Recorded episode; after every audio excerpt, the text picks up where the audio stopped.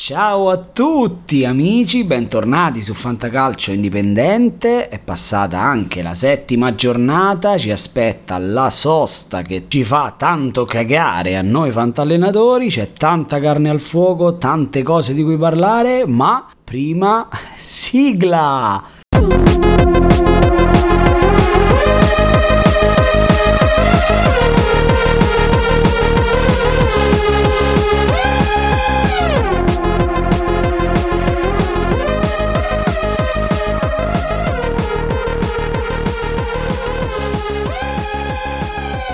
Sono presa comoda ragazzi perché tanto non c'è un cazzo da fare le prossime due settimane, quindi vi beccate la puntata nel pomeriggio di martedì, rilassata, tranquilla, anche se non è vero che non c'è nulla da fare perché c'è una bella novità su questo podcast, sta per partire una nuova rubrica a cui sto lavorando, sto ultimando le registrazioni, ma ne saprete di più a fine puntata perché adesso c'è da parlare della settima giornata. Naturalmente Naturalmente non si può ignorare il calcio quando si parla di fantacalcio e allora non possiamo che cominciare riflettendo un po' su quella che è stata la settima giornata. C'è in realtà una riflessione che io ho fatto a margine di questa giornata, non sapevo se dirla in apertura oppure no, la dirò più avanti perché in questo momento dobbiamo dedicare la copertina al Napoli. Direte voi, è già capitato la settimana scorsa, ma il Napoli ha fatto 7 su 7, 21 21 punti, punteggio pieno, secondo miglior attacco di questo campionato dietro l'Inter, miglior difesa. Cosa dire ragazzi? È una partita vinta su un campo difficile come quello della Fiorentina, di cui parleremo fra poco, ma una partita vinta di squadra. Quello che mi ha tanto impressionato del Napoli è stato riuscire a reagire e non mi riferisco alla partita d'Europa League perché si trattava comunque di assorbire il contraccolpo della prima sconfitta stagionale stagionale, ma reagire durante la partita contro un avversario tosto come la Fiorentina di Vincenzo Italiano. Ebbene, il Napoli ha fatto una partita difensivamente quasi perfetta, è riuscita a tenere botta alla folata ormai classica della Fiorentina e soprattutto è riuscita a ribaltare il risultato di squadra. Quindi non più con le individualità, ma con una prestazione collettiva molto molto importante anche nella giornata giornata dove Osimen non ha segnato, dove Anguissa è stato un po' sottotono rispetto alle ultime uscite, ma sono venuti fuori Fabian Ruiz, abbiamo già parlato, una partita perfetta quella del centrocampista spagnolo, ma voglio sottolineare la prestazione di Lozano che a me convince più di Politano, ad essere onesti, che ha fatto una partita molto molto intelligente su Biraghi, costringendolo a correre tanto perché Biraghi ama proporsi e ama supportare l'azione azione offensiva della squadra, ma ha dovuto badare tanto a difendere, ha corso tanto, tant'è che gli ultimi 15 minuti il povero Biraghi era praticamente a pezzi, non riusciva a controllare un pallone. Chi fermerà il Napoli? Onestamente faccio fatica in questo momento a trovare un avversario che possa interrompere la cavalcata dei partenopei, anche perché poi il mese di ottobre, fra l'altro, sembra sorridere alla squadra di Spalletti perché subito dopo la sosta, a parte la sfida con la Roma, lo scontro diretto diretto con Murigno, ci sarà per il Napoli, Torino, Bologna, Salernitana, insomma tutte partite che mi sembrano alla portata, quindi il Napoli potrebbe potenzialmente ancora incrementare il numero di vittorie e il numero di punti, ma staremo a vedere, bisognerà poi anche considerare come torneranno i calciatori dalla pausa per le nazionali, pausa che porta sempre con sé qualche strascico, un po' per tutte le squadre che hanno i calciatori in giro per il mondo. Breve, brevissima parentesi questa volta sulla Fiorentina, perché ne parlo sempre tanto, forse troppo, diciamo che non si smentisce, anche questa volta riesce sempre a fare la stessa bella partita e poi lo stesso imperdonabile errore. La Fiorentina mi sembra quel meme che gira su internet del tizio che in bicicletta mentre sta pedalando si mette da solo il bastone nella ruota e cade rovinosamente perché la squadra d'italiano come al solito ha cominciato bene, è passata in vantaggio con Martinez quarta, ha sfiorato il raddoppio e poi è praticamente evaporata, ha lasciato spazi e praterie in cui Osimen ovviamente è andato a nozze ed è riuscito a creare lo spazio per far inserire i compagni. Dal lato di Odriozola praticamente c'era ogni volta l'autostrada a tre corsie, voragini inconcepibili per me in una fase difensiva a livello professionistico, ma insomma lascio il beneficio del dubbio alla squadra di Italiano per quel che riguarda la fase difensiva che è sicuramente ancora da migliorare e mi concentro su un'osservazione, io l'ho vista tutta Fiorentina-Napoli, ebbene la sensazione che io ho avuto da non tifoso di nessuna delle due squadre è che manchi qualcuno che giri intorno a Vlaovic, che raccolga i frutti che semina Dusan Vlaovic, perché l'attaccante serbo dei Viola ha fatto una buona partita nonostante una marcatura asfissiante molto fisica di Koulibaly, ha fornito infatti l'assist sul calcio d'angolo per Martinez Quarta, però quest'anno gli viene chiesto un lavoro molto particolare per cui prende botte, attira su di sé i difensori, dovrebbe creare lo spazio in cui si infilano sicuramente le mezze ali e credo che il recupero di Castrovilli sia fondamentale per la squadra di Italiano, ma manca qualcuno nel tridente là davanti che sia un po' più cattivo sotto porta, che veda un po' la porta, che punti la porta, perché Nico Gonzalez, ottimo calciatore,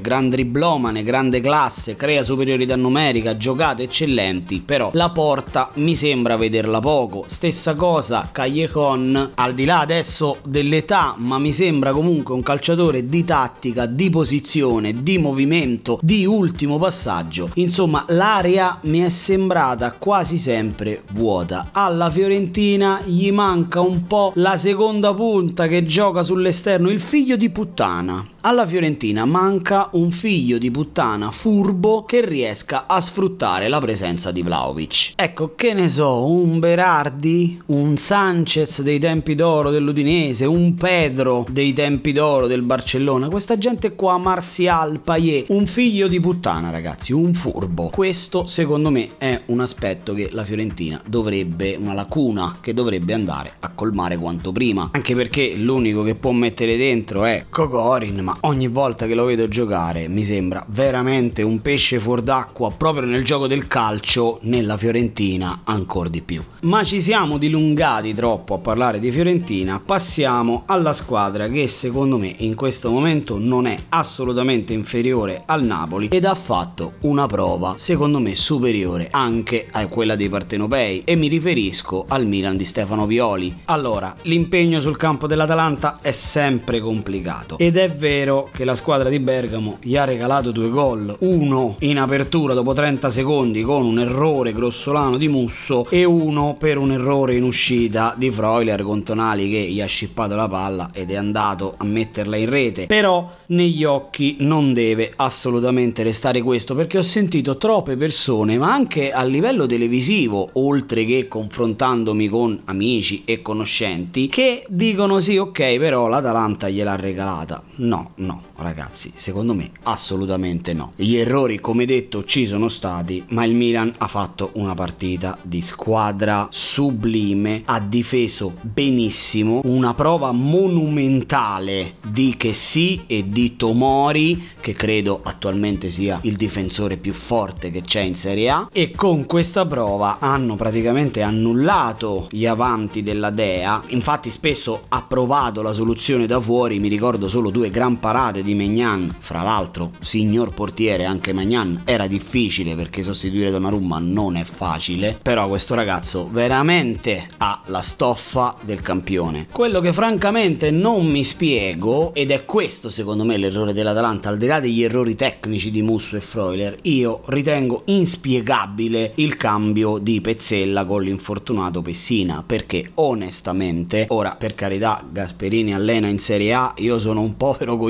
che registra podcast e segue il calcio da spettatore, però sinceramente avevi Miranchuk, avevi Pasalic, avevi Cop Miners, tutti i calciatori che di mestiere giocano nella fascia centrale del campo, non ho capito perché andare a mettere Pezzella spostando Zappacosta più in alto, Zappacosta che fra l'altro aveva fatto 90 minuti in Champions, onestamente non dico Ilicic, non dico Muriel perché probabilmente sono ancora in condizioni fisiche, non dico impresentabili, ma quasi, però secondo me un centrocampista di mestiere poteva metterlo. In ogni caso, nella parte finale di gara, quando ha messo dentro Ilicic, ha messo dentro Muriel, ha messo dentro Pasalic, l'Atalanta è venuta un po' fuori, rigore un po' generoso, secondo gol, boh, un po' il VAR si poteva forse controllare, in ogni caso è riuscito a portarsi sul 2-3, insomma ha dato vita, ha fatto oggettivamente qualcosa di più, però insomma l'Atalanta parte sempre, almeno negli ultimi due anni, un po' in sordina nelle prime giornate, poi comincia a mettere dentro quei 4-0, quei 5-0 e a macinare punti, anche l'anno scorso mi pare ne prese 5 dal Napoli, poi cominciò a tornare ad essere l'Atalanta che tutti conosciamo. Subito dopo questa partita voglio nominare l'Inter, anche perché secondo me saranno queste tre che si giocheranno il primato fino alla fine, un Inter che se avete ascoltato le registrazioni dei consigli mi aspettavo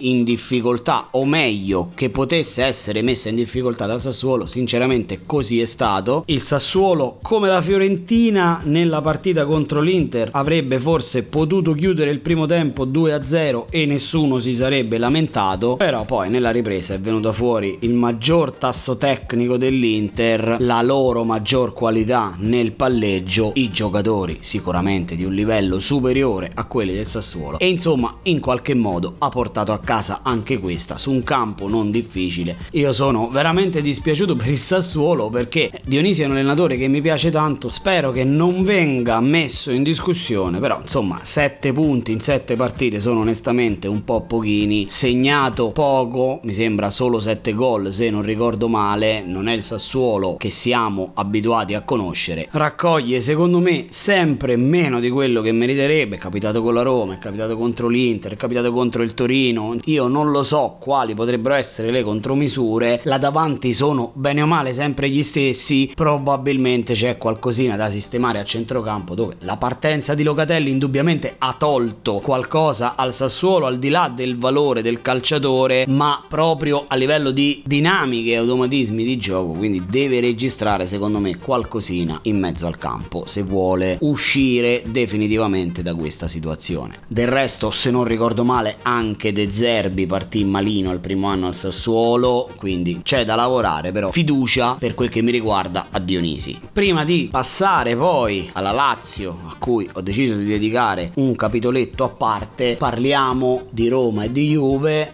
La Roma è tornata a vincere dopo la batosta nel derby e onestamente me lo aspettavo. Ritorna Pellegrini, si riaccende la luce, quindi ero certo che la Roma non facesse fatica contro l'Empoli ed è stato così, si è messa lì sotto l'Inter a 15 punti. La Roma vorrà dire la sua fino all'ultimo e naturalmente non dobbiamo dimenticarci della Juventus di cui non parla più nessuno perché è tornata a vincere qualche partita con molta fatica, ma è tornata a vincere, ha ripreso l'Atalanta e la Lazio 11 punti, si è messa lì. Diciamo che da un lato mi sta stupendo l'umiltà con cui Massimiliano Allegri, non proprio la parola umiltà che userei per descrivere Allegri, però secondo me sta facendo un gran lavoro dal punto di vista della testa dei giocatori, nonostante li abbia allenati quasi tutti o gran parte di essi, però ha compreso che in questo momento per la Juventus l'importante è ritrovare sicurezza, ritrovare fiducia e poi i risultati forse arriveranno. Quello che mi piace un po' di meno per quel che riguarda riguarda la Juventus è vero che non ci sono gli attaccanti, non c'è Dybala, non c'è Morata, però posso capire contro i campioni d'Europa del Chelsea, però anche col Torino questa esasperazione del catenaccio e contropiede, Torino che non è mai una squadra facile da affrontare, però praticamente la Juve li ha lasciati quasi giocare nel primo tempo, la partita si era avviata verso uno 0-0 che sembrava scritto, poi un gol da fuori di Locatelli. Il Torino è particolarmente sfortunato nei minuti finali quando si tratta di fare i derby contro la Juve. Ecco, non mi aspetto un calcio champagne perché Allegri non l'ha fatto manco quando avrebbe avuto gli interpreti per farlo, però ecco questa esasperata ricerca del difensivismo e del non ti faccio giocare, non so quanto a lungo possa poi pagare. Ma abbandoniamo la Juventus e concentriamoci sulla Lazio. Ho deciso, come vi ho detto, di parlare nello specifico qualche momento in più della Lazio perché? Perché la Lazio è una squadra che ha dato e dà sempre tanti calciatori al fantacalcio. Penso a Immobile, penso a Luis Alberto, penso a Milinkovic, penso a Lazzari, penso al sindaco, a Cerbi, Pedro, Felipe Anderson. Ecco, ci si aspettava dalla Lazio dopo la bella vittoria nel derby una conferma e invece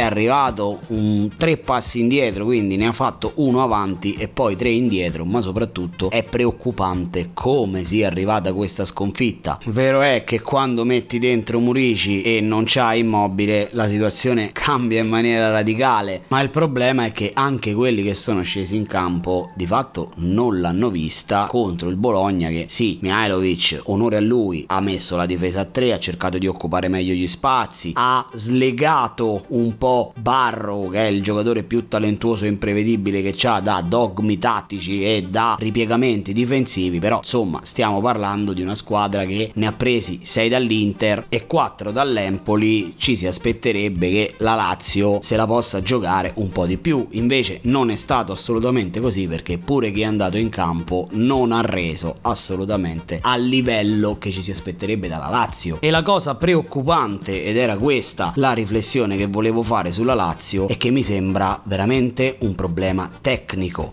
Tecnico non incolpando Maurizio Sarri, che è un ottimo allenatore, ma proprio a livello di materiale. La Lazio mi sembra una squadra sconclusionata, inadatta al gioco di Sarri e a parte quei quattro 4-5 uomini succitati Milinkovic, Immobile, Felipe Anderson, Luis Alberto, ha poi tutta una serie di calciatori che oscillano tra il normale e lo scarso. A questo aggiungiamo due cose. La prima è che il passaggio dalla difesa 3 alla difesa 4 non è mai facile, pertanto un periodo di assestamento ci può stare. Il problema è che io vedo la Lazio venire meno proprio negli gli uomini chiave che sono quelli che dovrebbero guidare la squadra. In secondo luogo, noi che abbiamo amato oltre misura il gioco di Sarri a Napoli, no? È uscito fuori il sarrismo che poi è diventato Sarri Ball in Inghilterra. In realtà abbiamo negli occhi quel tipo di gioco, ma io penso da ignorante che bisogna rendersi conto che volerlo replicare alla Lazio in questa Lazio con questi calciatori, secondo me è impossibile perché passi per i difensori, i terzini, passi per la fase offensiva. Il gioco di Sarri aveva un fulcro meraviglioso in mezzo al campo con tre calciatori sublimi come Amsi, Giorginio e Allan, signori miei, che era l'equilibratore. Ecco, se alla Lazio possiamo pensare che un po' Luis Alberto sia l'anarchico, quindi quello che era Amsic nel Napoli di Sarri, mancano a mio modo di vedere sia la tecnica e il ragionamento di Giorgigno perché Leiva non ha assolutamente i tempi e il piede di Giorgigno ma soprattutto manca un equilibratore manca l'allan di turno